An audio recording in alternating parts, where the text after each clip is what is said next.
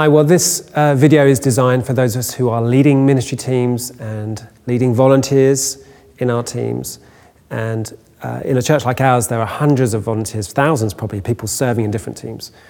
And this little talk is all about how our ministry team and our team relates to other ones in the church and just what the governing principles are across the church about how we approach the issue of people serving. Um, because obviously, as I'm building my team, you're building yours, and if we get it right, uh, there'll be lots of synergy, uh, but we also we want to just avoid moments where there are clashes. So I have 10 principles I want to talk through.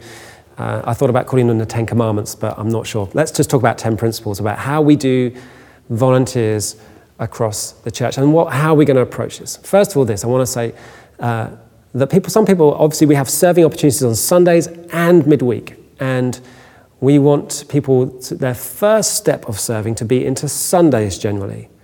Um, that's not because midweek serving isn't important, like Friday night youth or group leadership and things like that, but we believe that we first of all need to make sure that our teams that are running on Sundays are functioning really well.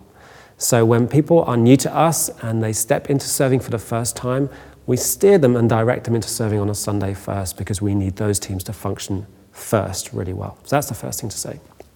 Secondly, we talk a little bit uh, around Kings about what we call primary and secondary serving. Now, those phrases need a little bit of explanation. This is nothing to do with how important one ministry is against another, or how significant or how much value there is attached to one ministry or another. This is simply all to do with how costly it is to serve in one ministry. And some of our ministries, particularly some of our Sunday ministries, we say this is a primary serve. We this, this ministry has to run for us to function and to do well and serve people well. And also, we're aware that uh, this ministry is more costly and that some serving, if you like, is uh, instead of, we serve in this team rather than this one. And some serving, which we consider secondary, can be as well as rather than instead of. So let me give you an example. We would consider the welcome team or our kids' teams on Sunday as being primary serving places. They are regular, they are costly for our servers, particularly our kids' ministry, because they're out of the main or the adult meeting for, uh, for most of the services, not all of it. So there's a quite a high level of cost involved. Whereas maybe I could be on the prayer ministry team, which is a fantastic serve and very important. But actually, the cost involved in praying with people is lesser. I'm in the meeting for the whole time, and I might be praying with someone for 15 minutes at the end of the service. So we consider our welcome or our kids or our youth as primary serving places, and something like prayer ministry maybe as a secondary serving place.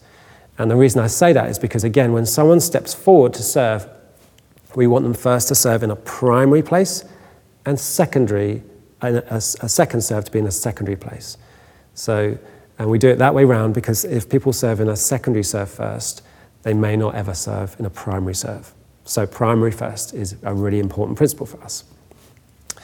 Um, the third one is that we generally want people to serve in one primary Sunday ministry at a time. So, whilst it's great, and when we have very enthusiastic people who say, I want to serve in worship and I can serve in youth, and, and they sign up for every serving team there is on a Sunday or midweek, what we find is actually sustainably, really, it's much more appropriate for them to serve in one area and we'd rather people were serving and running with us over the medium to long term rather than signing up for everything in the short term and then just get burnt out. That's not good for them, and we don't think it's appropriate leadership on our part either. So, one main Sunday serve in terms of a primary ministry only.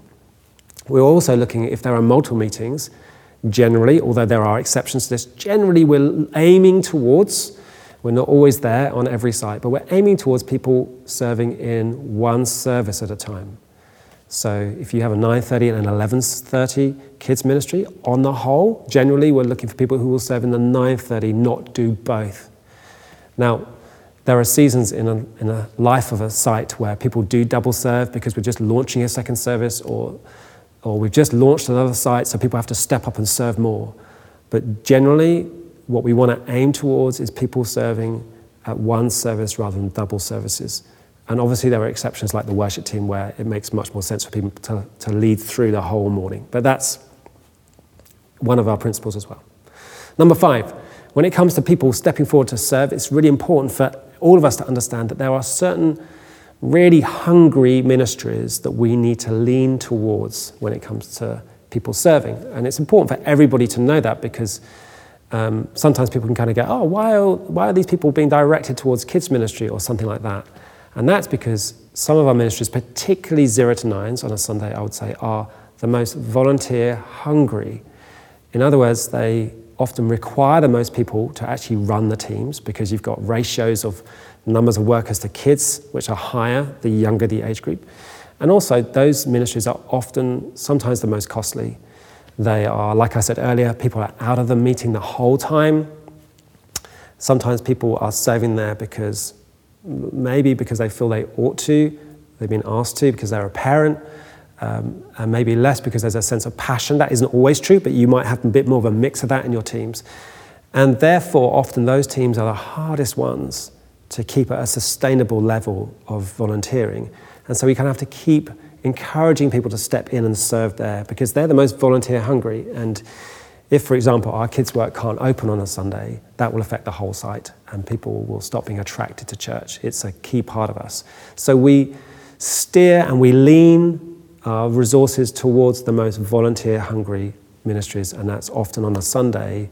Sundays first, primary service first, and of those, it's often zero to nines. On that note, just a comment about parents. Uh, number six, if uh, parents have kids in zero to nines, we just say to them, would, if, there's, if there's two of them, that we would like at least one of them to serve in that area, serving our children. That is a principle we have to uh, go along with gently and subtly.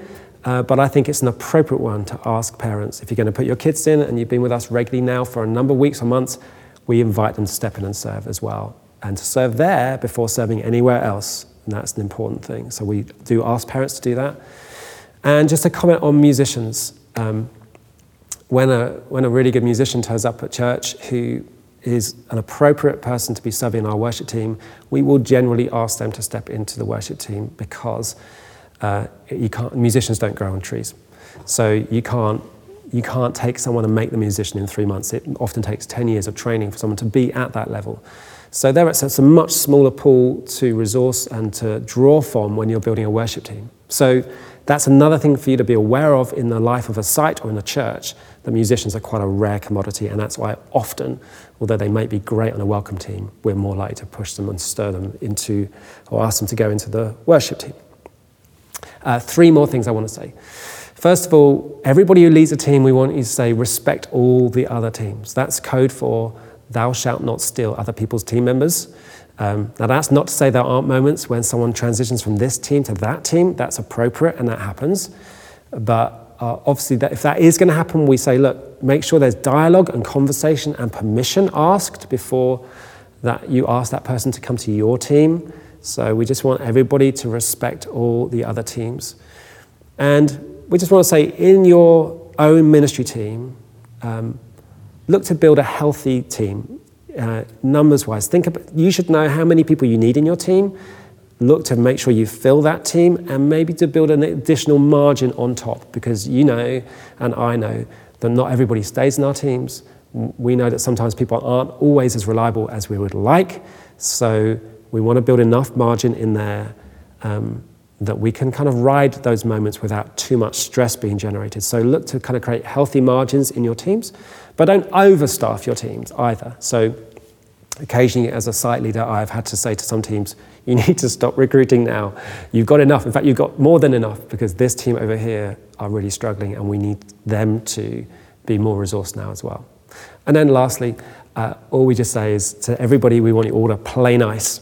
So we want everybody to kind of follow the same uh, principles. So that's why we're talking this through. So just be aware, all those things I've just spoken about. And if everybody kind of goes, all right, these are the principles that we work to all together, then hopefully everybody wins.